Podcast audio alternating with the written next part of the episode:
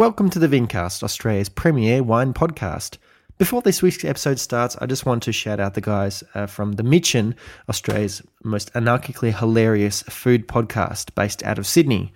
Uh, recently, Andrew Levins, the uh, the host, uh, sat down with Sue Dyson and Roger McShane from Living Wines and Food Tourist, uh, who both were on an episode of the podcast earlier this year. Uh, and in that chat, they mentioned my recording with uh, Sue and Roger uh, on the Vincast, and uh, that it was good research for that episode. So I really hope, uh, Andrew, you enjoyed the podcast, uh, and I would like to thank you for for shouting it out on the show. and if you're a listener of the Vincast, I really recommend checking out the Mitchin. It isn't for the faint of heart. things do get pretty rowdy, um, and you know, particularly recent episodes where they were out on a town with a few beverages under their belts. But um, do do check it out. It's very funny. It's a great look at the restaurant and, and dining scene in Sydney. Uh, and if you do listen to it, please leave them a rating and review on iTunes and make sure to let them know that you heard about it on this podcast.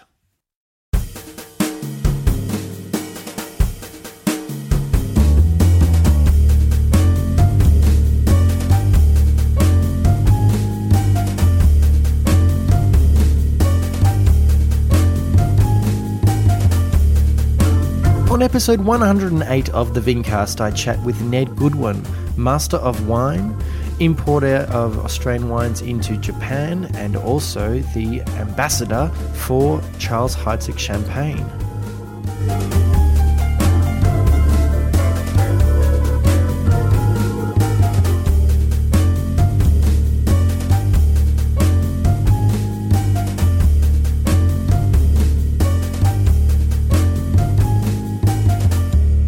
Hello there, Vincasters. Welcome to another episode of the Vincast. My name is James Scarcebrook, otherwise known as the Intrepid Wino, and what an incredible week I had in Mildura uh, this past week for the Australian Alternative Varieties Wine Show. Uh, which was a pretty grueling schedule, uh, probably more so for the judges, I would think. They tasted uh, a lot of wine uh, in a couple of days, uh, but it was really amazing to uh, check out Mildura, um, you know, see some of the vineyards and producers, uh, meet lots of people involved in the wine industry, particularly those focused on alternative varieties, and also to sit down with a number of people. Now, uh, if you didn't uh, already listen to last week's episode, I sat down with Sarah Ahmed, the wine detective, who was the international guest judge. Uh, and for uh, this week's episode, I actually had a, a, really amazing conversation with Ned Goodwin, MW, who was up in Mildura for the uh, show. Particularly, uh, there was a, a seminar about um, uh, alternative variety wines from Australia in export markets. So, Ned, who worked for many years in Japan, uh, became the first Japan based master of wine, has some experience in the Asian market. So, I led a really interesting conversation about how to break into those markets with these different wines. So, I thought um, it would be fantastic while we had the opportunity to sit down, talk a bit about about his background, his journey uh, to becoming uh, an MW, and uh, and it was really f- interesting. So uh, I hope you enjoy the, the uh, chat. please do stick around until the end of the episode to find out how you can get in contact with both of us. But until then, I'll see you on the other side. Ned, thank you for making some time in uh, your extremely busy schedule. I'm glad to be able to finally sit down with you whilst we're both here in uh, beautiful, sunny, warm Mildura. Not at all, James. A uh, pleasure. And uh, good to know, be here. It was really lovely. Uh, listen to you speak about uh, the, the, Asian market, uh, particularly in the context of uh, alternative variety wines uh, from Australia. Um, and obviously, Asia, particularly Japan, is very important to you. But yep. I'm interested to know, because um, I, I, usually ask at the start of every episode my guest if they can remember if there was a particular incident with wine uh, that actually made them think about wine in a different way? What was what was just sort of the first important uh, interaction with wine that uh, set you on the path? Oh well, I was um, I was a student in Paris for a number of years, and I was going out with a French girl at the time. I must have been about nineteen, maybe between nineteen and twenty-one and I went into a store on a Sunday, and of course, being fairly naive at the time, I didn't realise that the only stores open of a Sunday are fairly sort of you know egregious mm. uh, Algerian, you know Moroccan deli type stores. And um, the French, of course, having a holiday uh, right across retail on that day, or at least small store retail. Anyway, I went into this store and I bought a bottle of wine from the Loire Valley, not really knowing where that was or what that stood for. And I remember sitting there and thinking, this wine absolutely lacks generosity, friendliness. Um, it was astringent, thoroughly green and unpleasant. And of course, I labelled uh, not only all Loire Valley wines as such thereafter, at least at least for a time. Um, I also labelled uh, French wine like that for uh, a considerable time, complaining to my girlfriend ever afterwards, "Where's the sun? Yeah. Where's the sun in the wine?" They were a bit mean, yeah, they were a bit mean, like like Parisians can be. exactly, exactly. Of course, I learnt after that, particularly upon visiting Provence, that not everything's that way, uh, and I think very differently now, of course. But that was my, one, you know, a very early naive impression of French wine, and it wasn't positive. And uh, conversely, you know, things are largely positive for me now, Oh. given what I know. Uh, well, I mean, it's it's nice that uh, things have improved since that first uh, inauspicious experience with uh, with wine. I, I suppose in the context of speaking here in sunny Mildura, as you put it, at the alternative um, varieties show, um, I certainly see far more generosity in the wines here, as you would expect. And Sure. in context of that very early experience, I rather appreciate it. Mm. Um, although I've sort of gone into the world of savoury and and textural Mm. uh, a lot of the time. In contrast to those mean, stingy wines that you find so frequently at the lower price tier, of course, especially among the naive or the students, as I, as I or the student as I was, um, there's a lot to be said about the generosity of Australian wine. Absolutely. Yeah. I think even a struggling artiste in Australia can find generosity in, in the Australian wines. Yeah. Um, where were you? Where are you from originally? Uh, Well, look, I was born in London, Okay. and when the Japanese ask me where I'm from, they usually ask it in the context of blood, uh, which is not particularly politically correct these days. But uh, I'll say I was born in London, but I was raised in Sydney. Right. And in fact, I was only five months old when I was brought out to Sydney. And my mother is from Balmain, my dad's from Cessnock. Uh, he moved to Sydney when he was 17, 18 to work. So I'm quintessentially pretty Sydney, Yeah. you know. But uh, it's amazing, despite that, despite having two passports and despite, um, you know, sort of proudly proclaiming my Sydney sidedness, if such a word, the Japanese will still ask me this. And then when I tell them that I was born in London, I'm British.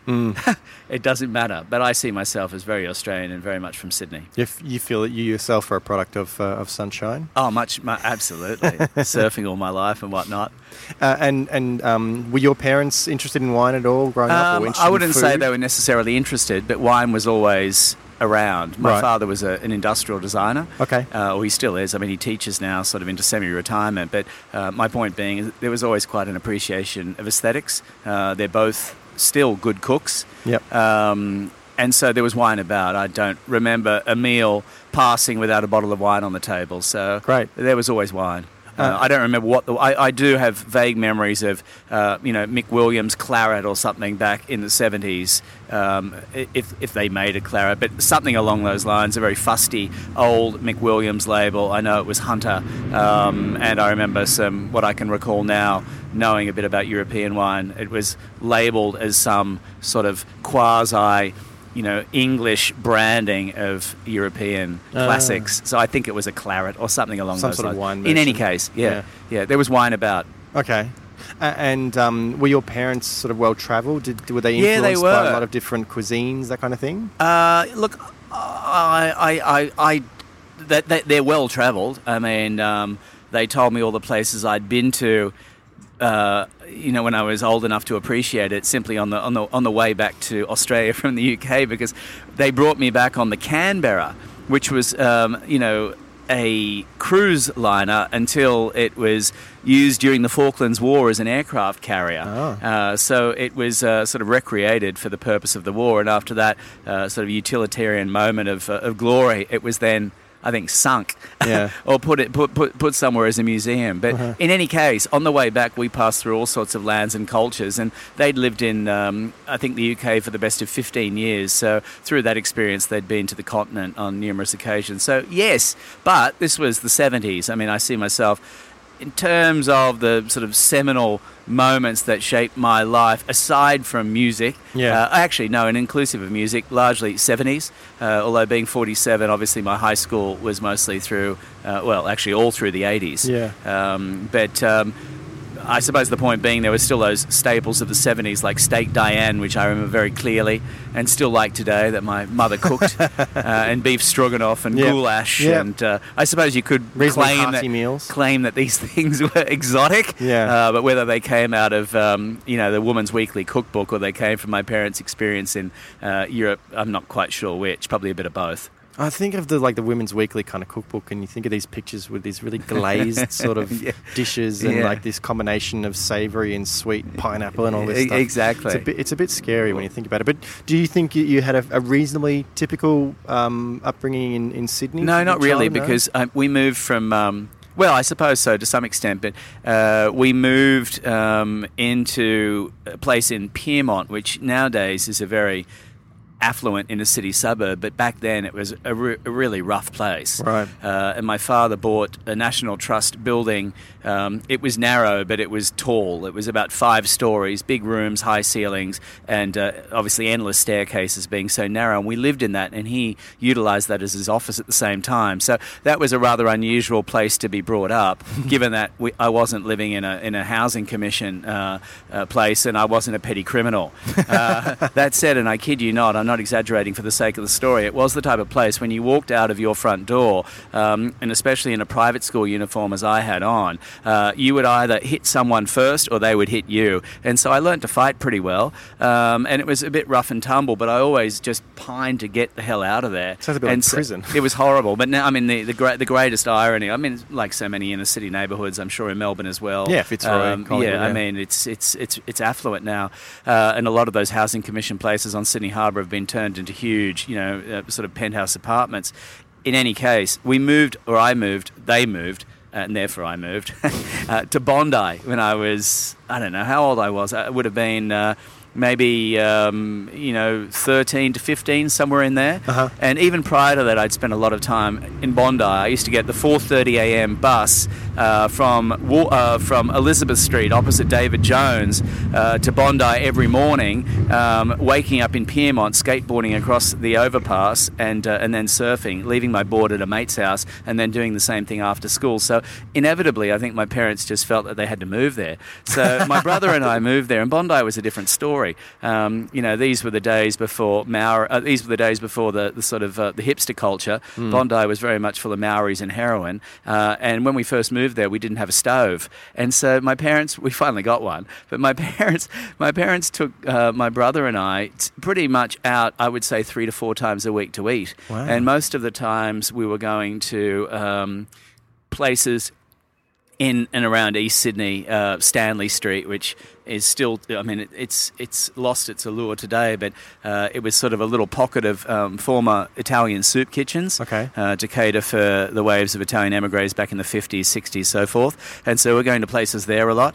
Um, and some of those are still somewhat legendary, like Bar Reggio. Mm-hmm. Uh, and uh, we were going to, my mother's obsessed with Sri Lankan, Indian, Pakistani food. And as a young kid, of course, that was torture. But it it was a matter of stuffing as much down your throat as you could before the before the, the, the, The- chili the- kicked the in. heat got you? Yeah, Yeah. but now I'm sort of appreciative in a in a morbid way now. yeah. Um, so you, uh, you were, you know, very much interested in, in music and in, in surfing. Did you have an idea, sort of, you know, late teens and into, you know, adulthood, what you might want to do, or did you sort of think about traveling? No, not really. It was I was an exchange student to Japan when I was 15, 16. Okay. Uh, so I lived in rural Japan for one year. So that really set the tone for so much of what I do today. Even though I never set out to be so so closely connected to Japan after that time for a good 15 years. Far out. Um, but that I, I learnt pretty solid Japanese. I mean, when I say solid, I, I first of all I learned self discipline because I was in an area where virtually no, well no one spoke English, and this was 85, 86. So Yeah. Japan is still relatively uninternational today. Back then, it was just you know sheerly insular, and uh, I was sandwiched between the foothills of the Japanese Alps and the Japanese Sea in uh, a prefecture, a county, if you will, with the smallest population of any of the 43 prefectures in Japan. Right. So that was one year going to school uh, like a normal Japanese student with a wonderful host family,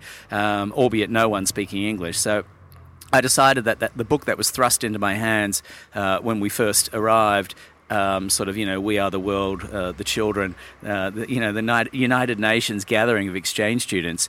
Um, I decided that w- we had this textbook thrust upon us, and I just started going through two chapters a night for mm. a year. Mm-hmm. And I suddenly realized that, you know, with a bit of discipline and uh, a sense of purpose, all sorts of things can be achieved. Point being is going back to Australia after that was a bit of a readjustment process, far harder actually than going to Japan. And um, I then ended up just wanting to travel. Um, so I went back to Japan in 1989 for the second time. Okay. Uh, that was a bit of a sordid experience because I made the mistake, like I, I, suppose many human beings do, of trying to recreate the same experience again and, you know, falling on my face and having a, you know, utterly miserable time. But then I went on to Switzerland and Paris Paris New York.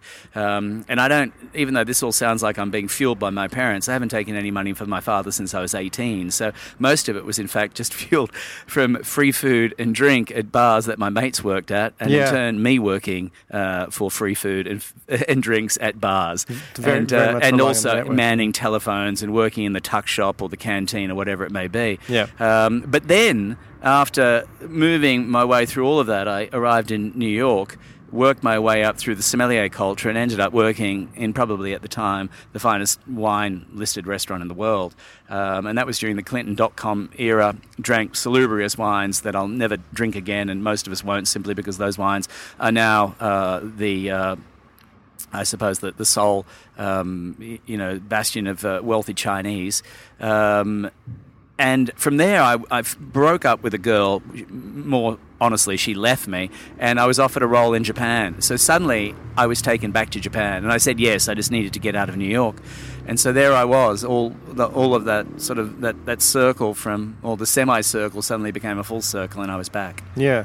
So whilst you were traveling, uh, do you think that? Um, that that discipline you talked about, you know, having to teach yourself when you were in Japan, mm. uh, and, and, and no doubt, you know, a real uh, sense of independence. Do you think that really helped you as you're traveling and having to think about who do I know in this place and, and how can I get the most out of the experience? That's a really good question, and I, I like to think yes. Um, it certainly helped me later with Master of Wine Studies and whatnot, but um, I, I think I think so. I mean, you know, while I would still say, and it sounds a little bit pessimistic, but I still don't imagine, um, no matter how long I live, that that exchange student experience will ever be surpassed in terms of the stamp it's had on me. I still think it, it's the greatest experience of my life to date, and again, I, I don't think there will be a better one, sadly. No, no, not necessarily sadly, just acceptingly.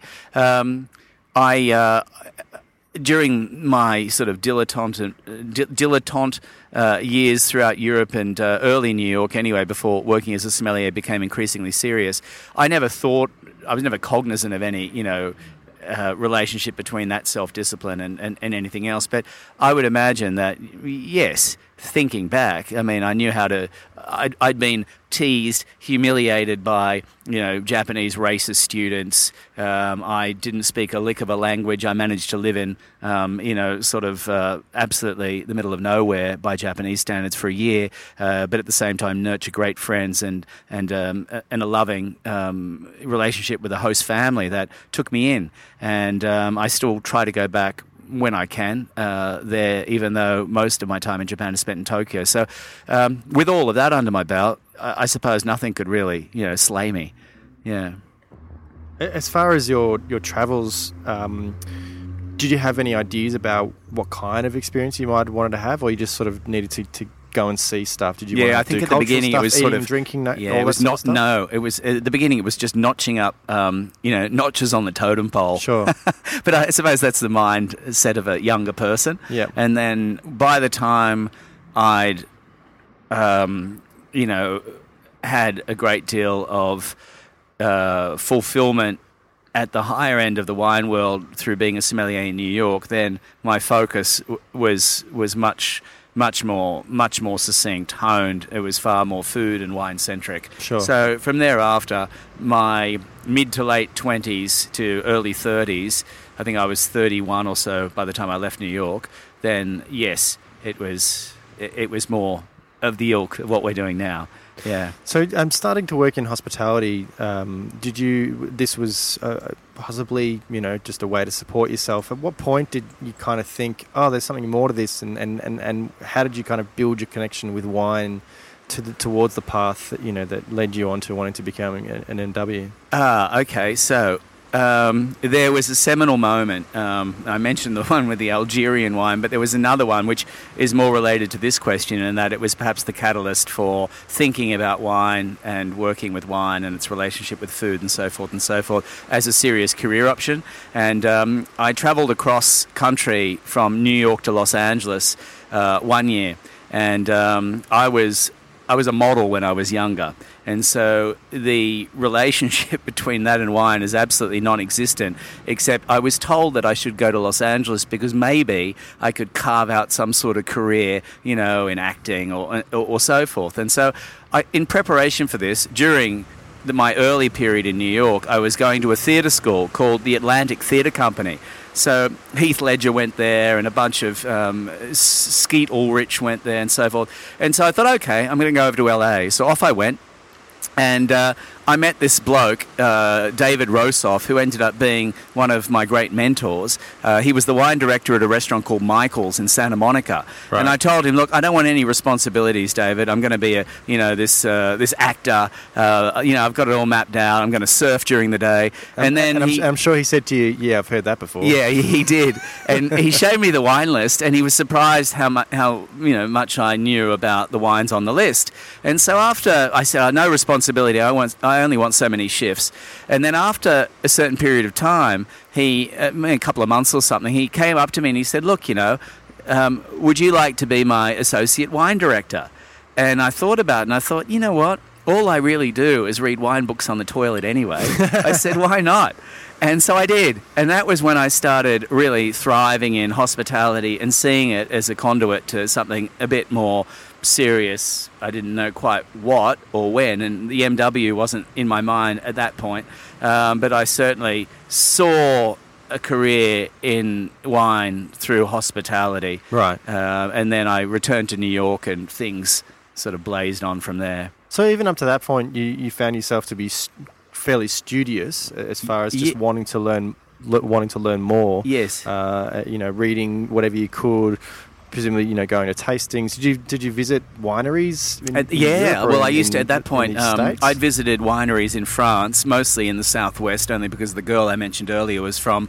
She was actually from the Aveyron, which is a fairly poor wine region, if any. I mean, sure. you know, uh, but it wasn't too far from things like um, you know the the the the Basque. Uh, it wasn't too far from Cahors, mm-hmm. uh, from Bergerac, etc., poor man's Bordeaux type areas. And so I went down to places like this, and she also studied, or her brother studied at the University of Montpellier. So I spent quite a bit of time in the Languedoc, and then uh, skipping to a number of years later, when I left New, York, I ended up um, renting a house for almost six months in the Languedoc. But anyway, at that point, I'd been to these areas, not necessarily main major wine regions, uh, but by the time I was in California, we used to go. Uh, you know, I've been to Napa so many times I can't remember, and uh, even more attractive to me were places like Santa Barbara, Santa Ynez, which yep. are an easy drive up the coast, hour and a half or so. Uh, and I'd always want to escape LA on a weekend whenever yep. I could, and yep. then places like Paso Robles, yep. Which is very beautiful uh, and it's become much more interesting with Rhone varieties since the time I lived there. Uh, but in any case, yeah, all, and, and, all, and, certainly fitting fitting in with your love of surfing, exactly know, between Santa Barbara. Oh yeah, and, Santa, Santa Barbara Cruz, was great, just fantastic. So yeah, and I've surfed Rincon when it's been really, really good. Yeah. Uh, so yeah, that, that that area there. Once you go past that, it all gets a bit cold and sharky. But um, yeah, LA to Santa Barbara is include, inclusive of Santa Barbara is pretty nice. Yeah.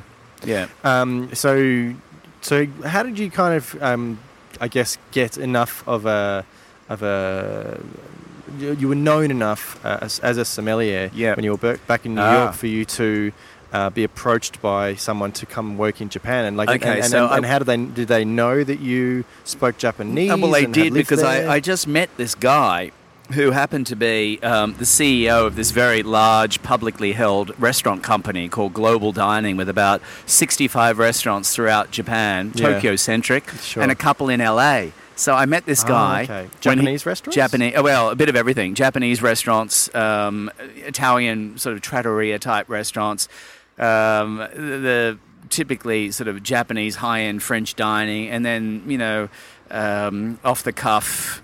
Casual Southeast Asian inspired noodle joints, Right. Bit of everything, really. But Sure, sure. it was interesting because I'd come from this place called Veritas, where you know the average spend on a bottle of wine was around 580 US dollars a night, and uh, I'm not kidding you. I mean, people would come in and, and I, I, I started. I used to know Tony Bourdain because he worked across the road at Les Halles, um, well Les Halles as, as New Yorkers call it, and um, he used to come into Veritas a lot because the chef there was a guy called um, Scott Bryan, and if you ever read the first book he wrote, uh, Kitchen Confidential, there's a chapter dedicated to Scott Bryan called The Life of Bryan. And he talks about Veritas and the three sommeliers in a restaurant with a tome of a wine list and only sort of circa 48 seats. And I was one of the three, you see. Yeah. So at that point, the wines we were privy to, because we would vet all of the wines before serving, and not to mention that the the, cus- the the customer type, while they were very wealthy, they weren't largely braggarts. They were people with you know so much money that they had a great pleasure in drinking the finest wine known to man, and they also had a great pleasure in sharing it around the restaurant. Okay. And so, I mean, we, we were pouring back then. We were pouring Ravet. I remember this because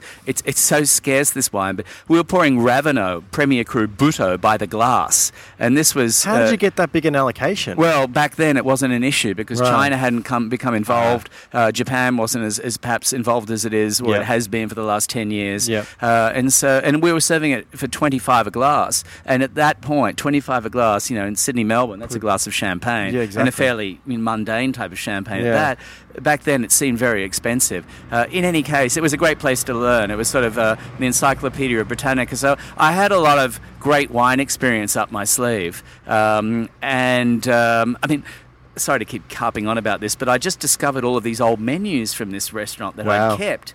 And I mean, we did an Henri Jayer uh, vertical uh, from the first vintage to the last of, uh, of Echezeaux, of uh, Cros Parantoux.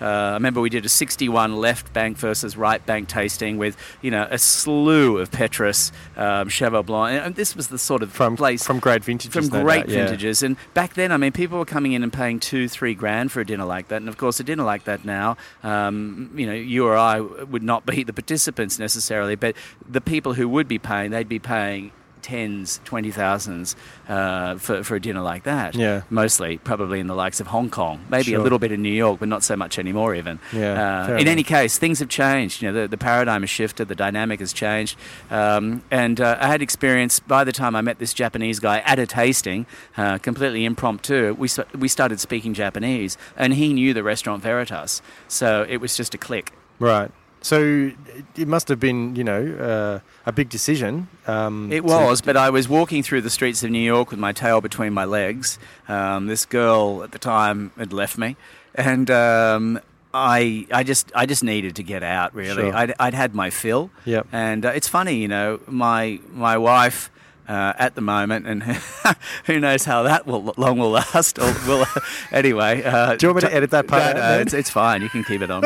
I'll play it to her. Um, um, where were we with that? Yeah. Uh, uh, she misses New York because that where that's where we met. But uh, I Oh, don't miss it at all. I had such my fill of uh, late nights, and and uh, you can imagine the sort of um, debauchery that goes on among the hospitality world in a city like that. When you finish at two in the morning and you Sure. want to go out and, and vindicate your existence by having a well, quote unquote, a civilized drink with your friends, which turns into you know sort of barbecue duck until four a.m. and then so forth and so forth. And I the next thing you know, you're back on the floor. concept, isn't Yeah. In the hospitality, it's an Yeah. ironic Yeah. concept.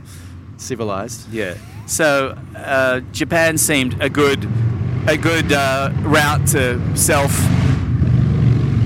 reparation, to self um, rediscovery, so forth and so forth. So I just took the plunge. Mm.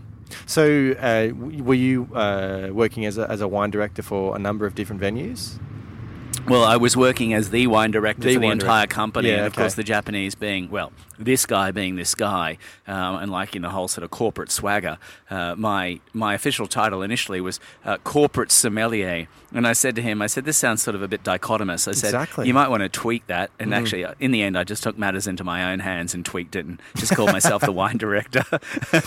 So, Yeah. how did you find it? You know, heading back to Japan and, and with a, a really you know And- very serious job. initially challenging because um, the level of, uh, of appreciation and um, wines that I'd come from at Veritas, which you know I was I was still in my early 30s, and it's amazing as a 47 year old you think back to those times, and uh, at that at that you, you think you're pretty uh, you know uh, old and learned then, but you realise that you're not, and wisdom and humility I, I suppose just keeps uh, keeps keeps keeps getting getting larger. You, you, you're filled with it more and more as you realise your fallibilities and age and weaknesses. In any case, then I, I was I was a bit I was a bit upset by it all because I arrived and I thought. You know, Jesus, these, these, a lot of these younger people, especially in the lower end restaurants, it, you know, they don't know the difference between white or red. so right. the, but then I, I realised the virtues and the, the rewards of being able to communicate differentiate Yeah. these what appeared coming from Veritas as this elite sommelier as being you know bleeding obvious. Yeah. Uh, albeit I realised that suddenly I was bringing wine to a whole new populace. Sure. And um, and I was inspiring all of these younger people who many of whom, and I'm proud to say, have gone on uh, to become some of the more influential sommeliers in the world. Um, the sommelier or the, the sub sommelier at Noma, for example, was one of the young guys I worked with for 10 years. And Oh, wow. um, Japan's um, ambassador for Dom Perignon. He now works for my company, uh, the little company that I co own there called Wine Diamonds. Yes. He's now our chief salesperson, but he was their ambassador throughout Japan for a number of years. And uh, we had a couple of um, um, guys in Melbourne um, who worked. Uh, at Izakaya Den and City Wine Shop and so forth, who also work with me. So, you know, I said to my dad, who was a teacher, I said, God, after all those years, there are just three to five guys who really made it. He said, Look, it doesn't matter. It's never about the number, it's about the quality. Sure. And I thought, okay, well, that's, that's nice to think that there was some sort of legacy because at the beginning it was frustrating. Absolutely. You know, Um, when you when you uh, started to work in Japan again, um, how did you find the, the the wine market as far as accessibility to the sort of wines that you had grown accustomed to at Veritas, and and and how did you find it, particularly in terms of training, and then the the actual end consumers? Was there a lot of interest in those kinds of wines? a lot of interest among consumers, just given that there's um, what the Japanese called akogare, which means um, it means uh, a nostalgic pining for. I mean, it's it's a pretentious way to put it, but I know it no other way. There, um, it's the notion that uh, you know Paris is still this place of uh, of Renoir, and and the wine reflects that, and so you know th- there is an obsession with things French in Japan. They I- just love it. I have heard that the the rate of Japanese tourists arriving in Paris and being so offended by being dirty, that's and right. too That's busy, right. and Par- Parisians being They actually so have in a your term face for it. Yeah, and like they, they get sent to hospital. They do. They get sent to hospital. Well, you're one of the few. When I say this to people, people think I'm just exaggerating No, no, for the no, sake of story. Of it's, it. A, it's actually it's actually a real phenomenon. They, they they get sent to hospital because they just can't accept that things don't look like a Toulouse-Lautrec cafe. Yeah. You know, and uh, in any case, though, this has very positive repercussions, not necessarily for those people who end up in hospital with some sort of psychic disorder based on the reality versus their, you know, perceived reality. Absolutely, yeah. Um, but it has positive recu- repercussions for, um, you know, brand France in Japan. Sure. And I've got a good French mate, and he often says, you know, if, if I shit in a bottle, they'll drink it. And, uh, and he's not off the mark. Um, that said, uh, and so as a result, I should say, there was plenty of interest in great French wine. But what I was stunned by was uh, the lack of interest. Um, having I, I, ver- when I was at Veritas, Australian, or at least heavily Parkerized, expensive Australian, it was really it, its halcyon era. So we were seeing Australian wine, um, you know, Rick Burge's wines out of the Barossa, um, Wild Duck Creek. Some of these wines were over a thousand dollars on a wine list Yeah. in the United States. Yeah. Now we're struggling to sell Australian wine, of course, Yeah. uh, outside of the cheap and cheerful category. Um, and so it was a real, a really interesting time for Australian wine, or at least it seemed that way. I mean, I was so proud to suddenly see all these Australian wines on a wine list in, in one of the best wine lists in New York or in the world. Uh, and by the time I got to Japan, of course, n- not realizing that the whole Parkerized thing was on its descendancy anyway in the It- West. It's become a a bit on the nose. It had indeed, uh, but I suddenly saw absolutely no interest in Australian wine, and it wasn't because of Parker. It was just because the Japanese never had any interest anyway, and they had no interest in virtually any wine outside of France. Uh, Italy, which was rewarding because I love Italian wine and I love everything that Italy stands for, uh, well, at least culinarily. um, huge, and I thought that was pretty sophisticated. You know, at that point though, I didn't realize other Asian markets had no idea about it, Italy. But you know, lots of Italian wine, and then I also saw the ascendancy or, or, or already the boom of natural wine, and this was 15 years ago. It was already huge uh, and became huger.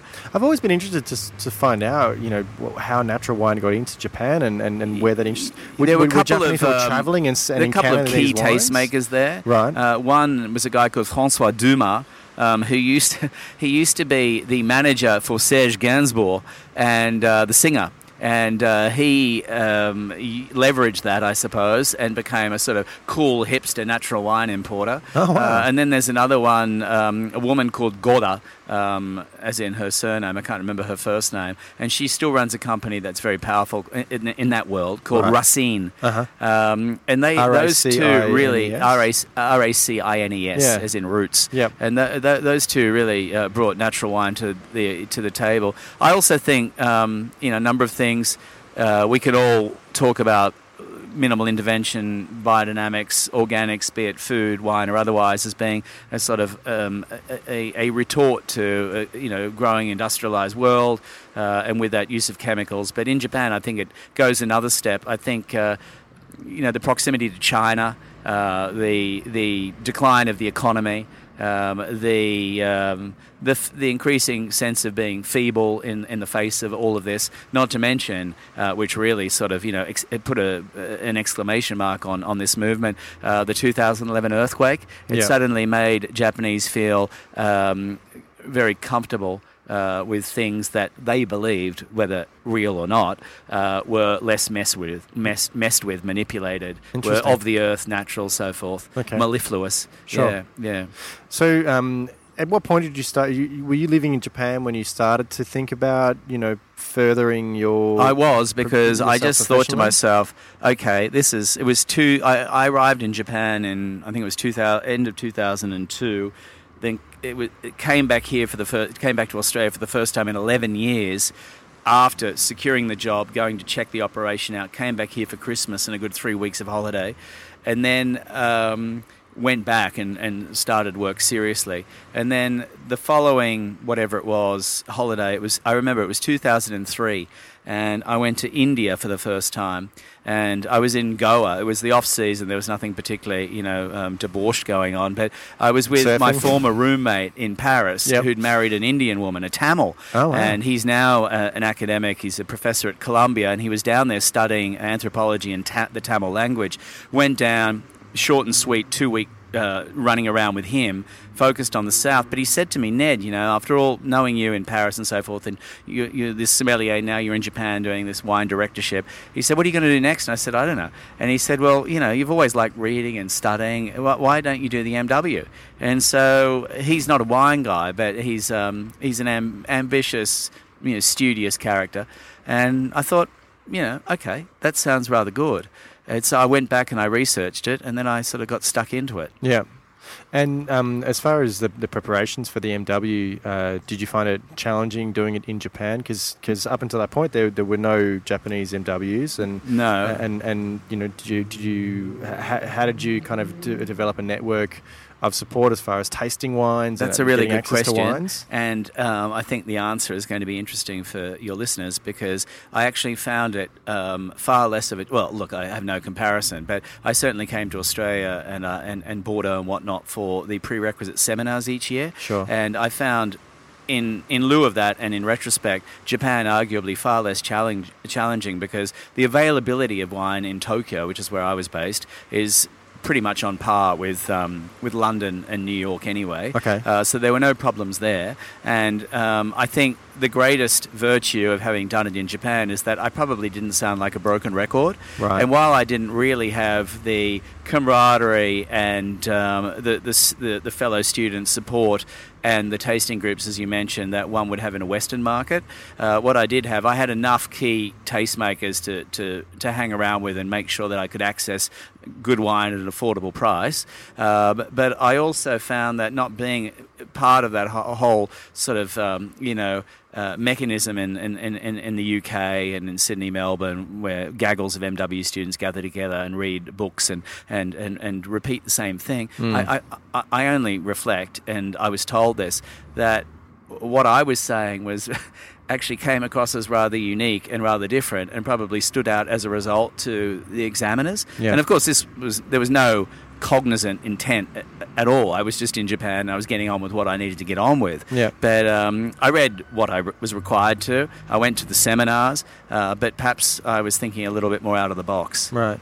And I think that Japan is one of those unique places where there is utmost respect for someone who is, you know, going away and really laboriously studying, you know, the, the culture of Ronin, of course. Yes, You exactly. know, where you go away for a year just so you can re, re-sit exams to get into university. I think Yeah. that, you know, they would have had the utmost respect for you, Yes. you know, like really preparing quite thoroughly. How many years did it take you to It took, prepare? it took it took me by the time I, I, I began so 2003 I, I was pondering I think I actually started in 2004 Right. and passed in 2010 yeah. so six six ish years give or take And that, and that's reasonably good for yeah I think on average for those plus. who pass Yeah. and the pass rate I don't know where it sits now but I think it's sort of around 30 percent Yeah. um, I think it's on average eight eight and a half years Yeah. something like yeah so it's fairly fairly swift And you and you passed first time. I passed. No, my strategy was well. Of course, ideally I would have passed everything the first time. But no, my strategy was to pass the theory, which I saw as the more challenging, laborious, you know, book-driven um, Rote learning. uh, discipline. Yeah. Uh, a lot of essays involved and so forth, and one really has to write in a very Oxfordian, Oxfordian fashion. Mm-hmm. Um, young children, I thought, okay, I'll get that out of the way, uh, and so I passed that at the first attempt. And then I thought, with my sommelier background, as long as I learned the sort of systematic approach that they like to, um, they, they'd like to see someone writing uh, tasting notes with, uh, not to mention uh, honing my time management skills because you just got to bloody well finish the tasting. Sure. Um, but that that that was a real sort of um, systematic. Um, you know, go for the jugular approach. But I knew, based on the wines I'd experienced, uh, and just having worked in these places throughout the world at that stage, I'd, I'd get through that with, with some disciplined approach, Yep. systematic approach to, Yep. to writing and, Yep. and identifying. And, and so I passed that the next year. And that was the strategy from the outset. And what was your dissertation on? My dissertation was on, I can't remember the exact title, it was rather wordy, I imagine, but my, my dissertation was on uh, the physiological preferences for Japanese uh, restaurant consumers within a very tightly defined sort of upper tier restaurant with an accredited sommelier on the floor for wines by the glass. Right. In fact, whether what they were getting is what they physiologically actually desired. Sure. Uh, and so I ran a bunch of um, a bunch of surveys, interviews, and so forth together, uh, original or um, collate original concrete data. Uh, but of course, as I inferred during my uh, opening um, intro today uh, during the speech, uh, in Japan, being a consensual society with a collective sort of groupthink, uh, it's often hard to get people to speak out about what they really like and what they don't like. Yeah. Um, and so I didn't, re- I didn't really come up Oh, I with mean, uh, yays or nays, but what I did come up with uh, was that, which is interesting enough for a Western sort of observer. And I also came up with the fact that there was plenty of room to maneuver in Japan because, as you said earlier, they have such a respect for authority. Sure. And so Japan is, you know, they've got these legions of sommeliers out there. I always think the Japanese consumer is the best in the world because they'll they'll just they'll just defer to mm-hmm. the authority Accept figure, the yeah. who's supposed to know. Yep. And so if the sales pitch, if the introduction is done with, with verve and you know personal anecdotes that are interesting, then the Japanese consumer is generally somebody who's going to believe and want to drink whatever that, that, that pitch is, is, is toward. And as a sommelier, that must be incredibly, you know, Empowering. Empowering, it is, but but, the Japanese don't don't don't latch onto it Right. because of the culture. They they find it very hard to be too direct. Okay. They will wait for the inevitable finger point to, of course, what is largely the familiar. And so a lot of those wines that are, without going to the extreme niche category of, of, of natural, a lot of the um, conventionally made wines from um, grape varieties that are lesser known, regions that are perhaps not on the mainstream map, uh, they just they just get lost in lost in the wash. And I always think, God, if this was if this was a New Yorker with that sort of audience, that sort of customer type, the, everything goes, you know, Yeah. and uh, that's what I liked about New York. But there's something rather respectful and and and lovely, I suppose, about such dutiful attention to the customer experience that you ex- you have in Japan. Sure.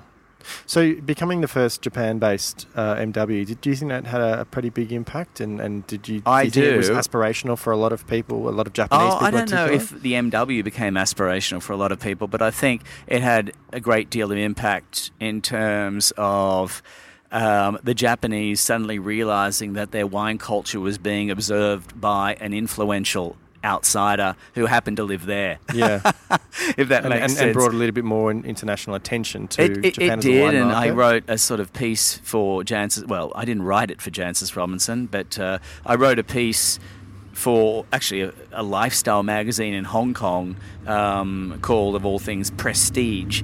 And uh, somebody all all from these very Jancis. imaginative names. I know, right? Somebody from um, Jancis read it. Um, I think it may have been Neil Martin. Anyway, they recommend. I, I know Jancis reasonably well, and they recommended it to her, and she read it, and then she wanted to publish it, and um, she created the title, which became a bit contentious. Why Japan lost its MW? That was not my original title, but this this um, piece was published or translated and then published in Japanese, and that actually uh, kicked off um, a, a bunch of sleepless nights for me because it was a bit of a furore, you know. Um, I can imagine, like loss of face is such an important but, thing. but in, in the end, I, I, I just. I, I, well, you have to, don't you? I let it go, and the and the most rewarding aspect of that story is that, well, uh, uh, whether the, the, the translated version reflected the English version, which I thought was probably the strongest thing I've ever written, uh, I'm not sure. However, um, I, I, I really believe I, I said a lot of truthful, truthful things that the Japanese, being such face savers, being so concerned about groupthink and so forth, could never have said. And what's wonderful about that in, in, in retrospect now, even though, as I said, it created a great deal of concern for me, uh, is that when I go back to Japan, which I do six to seven times a year for all sorts of things, um, there are so many young Japanese, aspirational Japanese, who will come to hear me speak, to conduct a tasting, and so forth. And I truly believe, despite the MW, which was the platform, had have I not written that as an MW living in Japan with Japanese experience across a decade plus, um, that that level of uh, influence probably would not have been the same. Sure. So, um, once you did become uh, an MW, what were your plans? Uh, did you think long term about staying in Japan, and, and what did you Um, think about you know coming back to Australia? At Yeah, I was, all, you know, even know, before that, I was here? always thinking about coming back to Australia. I just wasn't sure how it could be done. Sure. When I say how it could be done, of course, I could have just, you know, cut all my, severed all my ties and just come back and started from ground zero. Yeah. But at this point, I didn't quite want to do that. Um, two children, decent paying job, so forth. Um, and a stimulating job because one thing be quiet birds. One thing I haven't brought up is that during that wine directorship in Japan, I was given well carte blanche to the tune of a pretty solid expense account to go to uh, to go on two to three trips a year wherever I wanted. Wow. And often I would go for a month, and so I pretty much travelled. Um, all of the regions around the world that I desired to go to, so places like the Marche for Verdicchio and uh, and uh, where else did I go? That was rather obscure. Oh yeah, I went to Santorini for Assyrtiko. Not to mention the fact that it's a beautiful place. But Yeah, I know. you know, uh, but I also covered the ma- the main bases to to make sure that I'd been there for the MW Sure, preparation. sure, sure. Um, and so I didn't really want to leave that sort of cushy nest. Um, but then I began working for a champagne house, and I found myself, I left that role as wine director, and I found myself coming back to Australia. You know, a good number of times a year, and I realised, given Australia's buoyancy as a champagne market, whether I was based in Japan or here, uh, meaning Australia, it wouldn't really be any skin off the champagne house's nose. And so that's when I realised I could move back here. Right. And so I did. And, and, and is that when you said a champagne producer, are you referring to Charles Heidsieck? I am. Yep. Yep. Okay, and so and uh, did you have a, a particular love of champagne? I mean, obviously Uh, everyone does. if you're Yes, into but wine, no, I was never a champagne geek. Okay. Um, I, I, I always liked Charles. I always thought it was a, a, um, a brand. I mean, especially given its reserve wine culture, etc. Uh, that was always one of those geek brands that everyone in wine uh, appreciated and respected, albeit a brand that was not marketed particularly well. Okay. Um, perhaps because it was owned at least for the well the good ten years or so before my involvement and before the new ownership in 2011 by Remy. Um, and for them, I think owning a champagne house, they owned Krug for a while, but they offloaded that to the evil empire. But owning champagne houses was pretty much icing on the cake of the the cognac, uh, you know, um, sort of focus. Sure. Uh, but in any case, um, yeah, uh, Charles was a, an interesting um, proposition for me, and so I thought, okay, this sounds this sounds like fun, and um, it has been. And Japan is also a huge champagne market. Yeah, thus the reason for me being able to oscillate between Australia and Japan. I mean, yeah, like Australia and Japan are easily both in the top ten. Yeah, they are. They're sort of the world. four and four and four. Japan and Australia five to six. They're between there somewhere. Sure. Um, Japan more sort of high end stuff. Australia much more consumption overall. but yep. uh, obviously with Japan's greater population. Um, that's mitigated by sh- sheer Probably the numbers. Average, the average price per dollar is probably a little bit higher in Yeah, Japan as well. I Yeah, yeah, think. much well, much higher. Yeah. price per unit is they're the second biggest consumers of prestige cuvées in the world after the US. Yeah, Whereas I think we're the biggest consumers overall, albeit largely non-vintage, Yeah. uh, per capita in the world. But uh, I always say thank goodness for Germany because at least they drink che- cheaper champagne than we do. yeah, yeah, yeah. Um, and uh, obviously, the relationship with Japan and Australia continues with the business that you uh, established as far Yeah. as Wine Diamonds. Yeah. So, what, what, what was the particular idea behind that? Um, the idea behind that, going back to one of your early earlier questions, was my frustration at the lack of visibility um, of Australian wine in uh, in Japan. And um, Australia is perceived, actually, it's, it's perceived in a sort of anachronistic vein on many levels. Um, and we don't promote this sort of irreverent sophistication that we do so well here vis-a-vis lifestyle, nor therefore with our wine. And so it was sort of um, you know rugby players, surfers, blonde hair, and uh, and big you know buxom sort of uh, high volume wines. And so I thought, okay.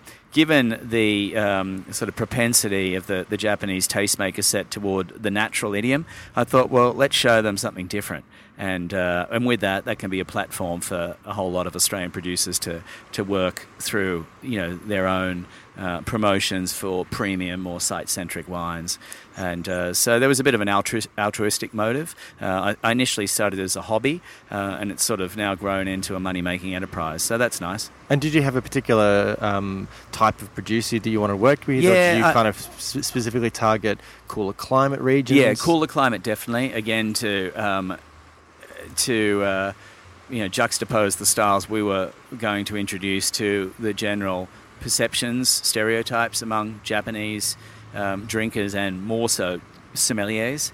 Um, and so definitely cooler climate regions, although we've tweaked that a bit. Um, definitely natural, uh, and definitely small uh, independent winemakers. Dynamic. You know, Yeah, dynamic, Okay. exactly. Uh, and, and and certainly some of the, the, the really lovely guys that you work with, um, some of whom have uh, very very kindly graced um, their presence uh, on my podcast. Yeah. Um, you know they, they are very involved with. I, I kind of the way I look at it, they're, they're this the, what what I compare to the '90s. Um, personality based Mm. winemakers, you know, they're, they're going to Japan, they're going over to London, and they're Yeah. really doing a, a great job of Mm. showing, oh, look, you know, there's still more to Australian wine. We're, we're making different styles, we're working with different grape varieties, and I, I, I can imagine that the Japanese are sort of really just eating that stuff up. Yeah, they look. They they love um, they love like any human being, but the Japanese more so. I mean, they're obsessed with provenance, and I think to communicate provenance, it would be uh, the greatest.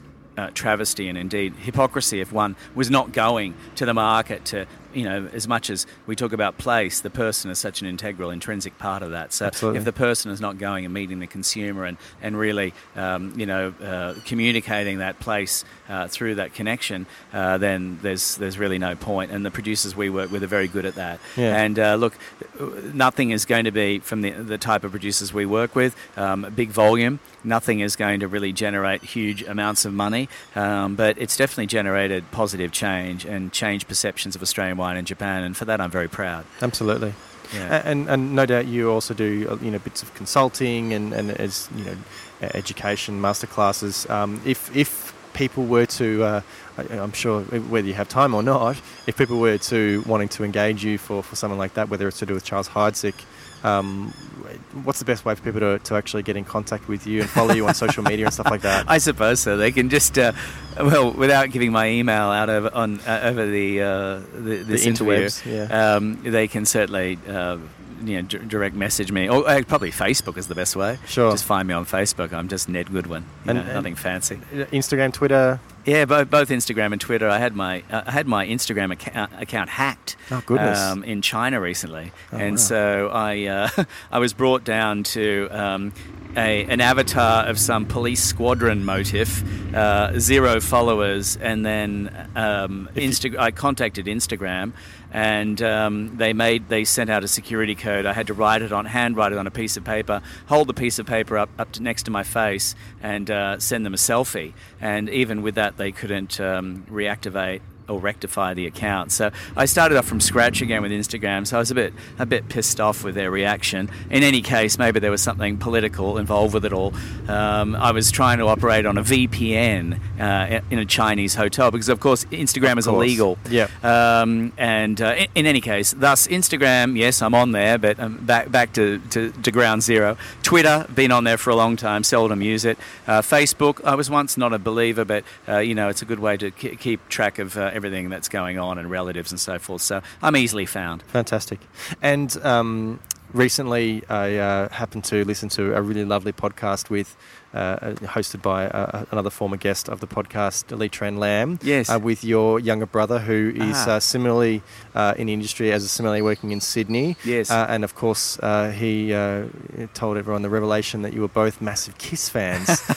Yeah, you know it's funny. My mother still thinks I'm the Kiss fan. She doesn't understand or she doesn't acknowledge that Glenn is probably the well, not the bigger fan. I mean, Kiss were my I'm more the generation, and Kiss Sure. were my childhood superheroes, uh, and I saw them on Countdown with Molly Meldrum way before they became popular in 1979-80 with the album Dynasty or Dynasty, I think as we say. Uh, but it was Rock and Roll All Night, which was on a 1975 album called Dressed to Kill. And I remember seeing that, and it was after my seventh birthday, so that would have been 1976 on Countdown, a black and white clip and uh, it was really raw. They were still fairly, you know, early in their careers, and I thought, oh my god, I've just seen God, and that was it. I wanted to breathe fire, and I mean, I was seven, and of course, a seven-year-old wouldn't listen to popular music like that now. They'd be, you know, on games and so forth and so forth. But back then, we, you know, there was no other distraction, and I looked so much forward to Molly Meldrum at six o'clock on Saturday nights.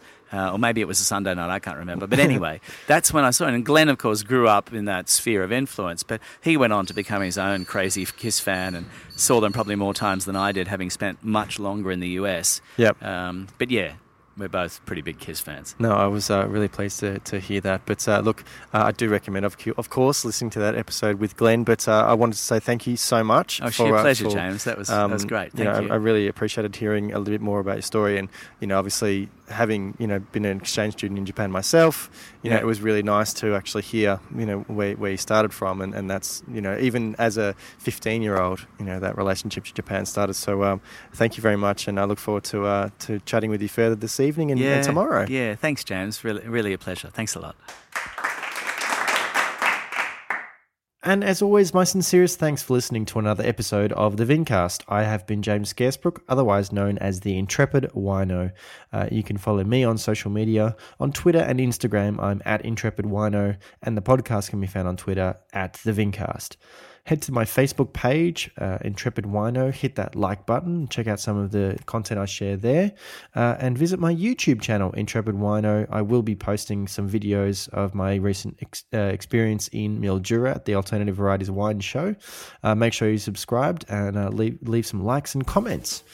Uh, of course, I'd love for you to subscribe to the podcast on any number of different uh, podcast hosting platforms like iTunes, Player FM, Stitcher, Podbean. Uh, subscribing means you get the newest episode as soon as it becomes available. Uh, and it is also a really fantastic way to provide some feedback not only to myself, but also to potential listeners and guests by leaving a rating and review. Uh, let me know uh, which might have been your favorite episodes.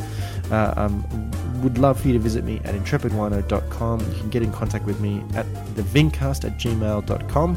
Uh, but uh, look, I've got, plenty of up, upcoming episodes I'm very excited about. Uh, thanks for being on board. But until next time, bye.